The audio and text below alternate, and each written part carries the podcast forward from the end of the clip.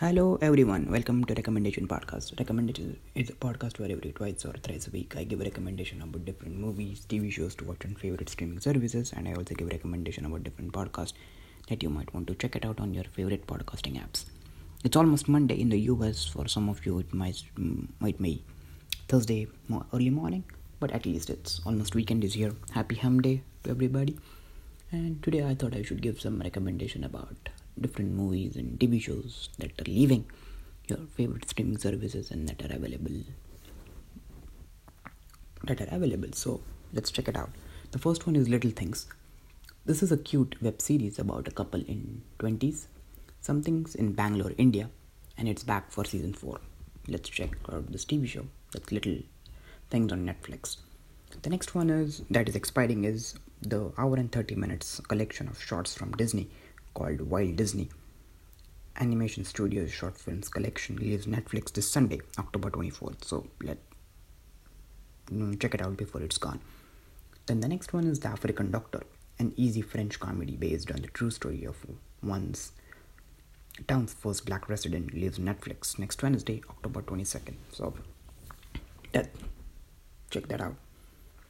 African Doctor on Netflix. The next one the new movies that are available on Amazon Prime are The Life Aquatic with Steve Zissou, Garden State Atonement, Thank You for Smoking, and Fight Club are on new on Amazon Prime.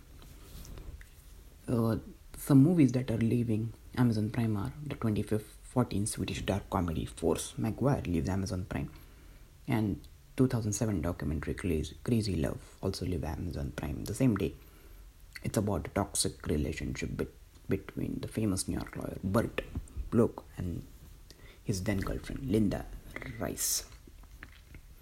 Then the next one that more I wanted to talk about too, a documentary is the beautiful black and white documentary Gunda. It's G U N D A.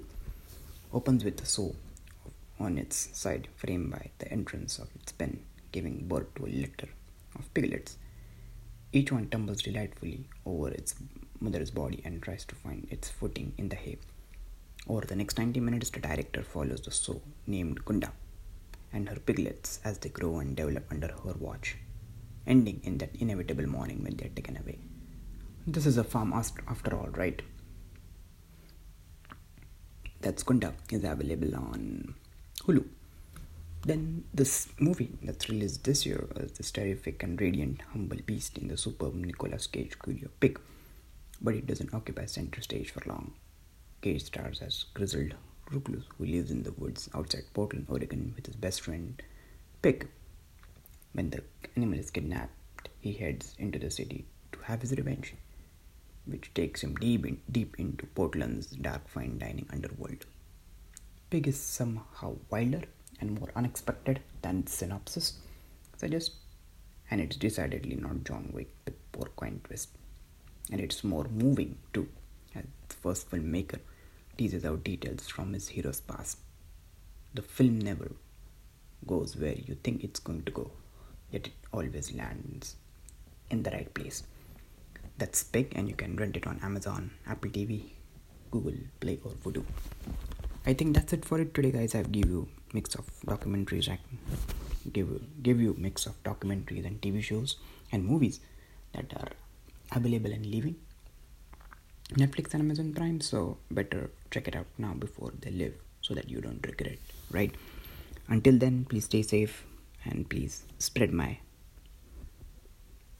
please share my podcast to your friends and family. Thank you and see you later.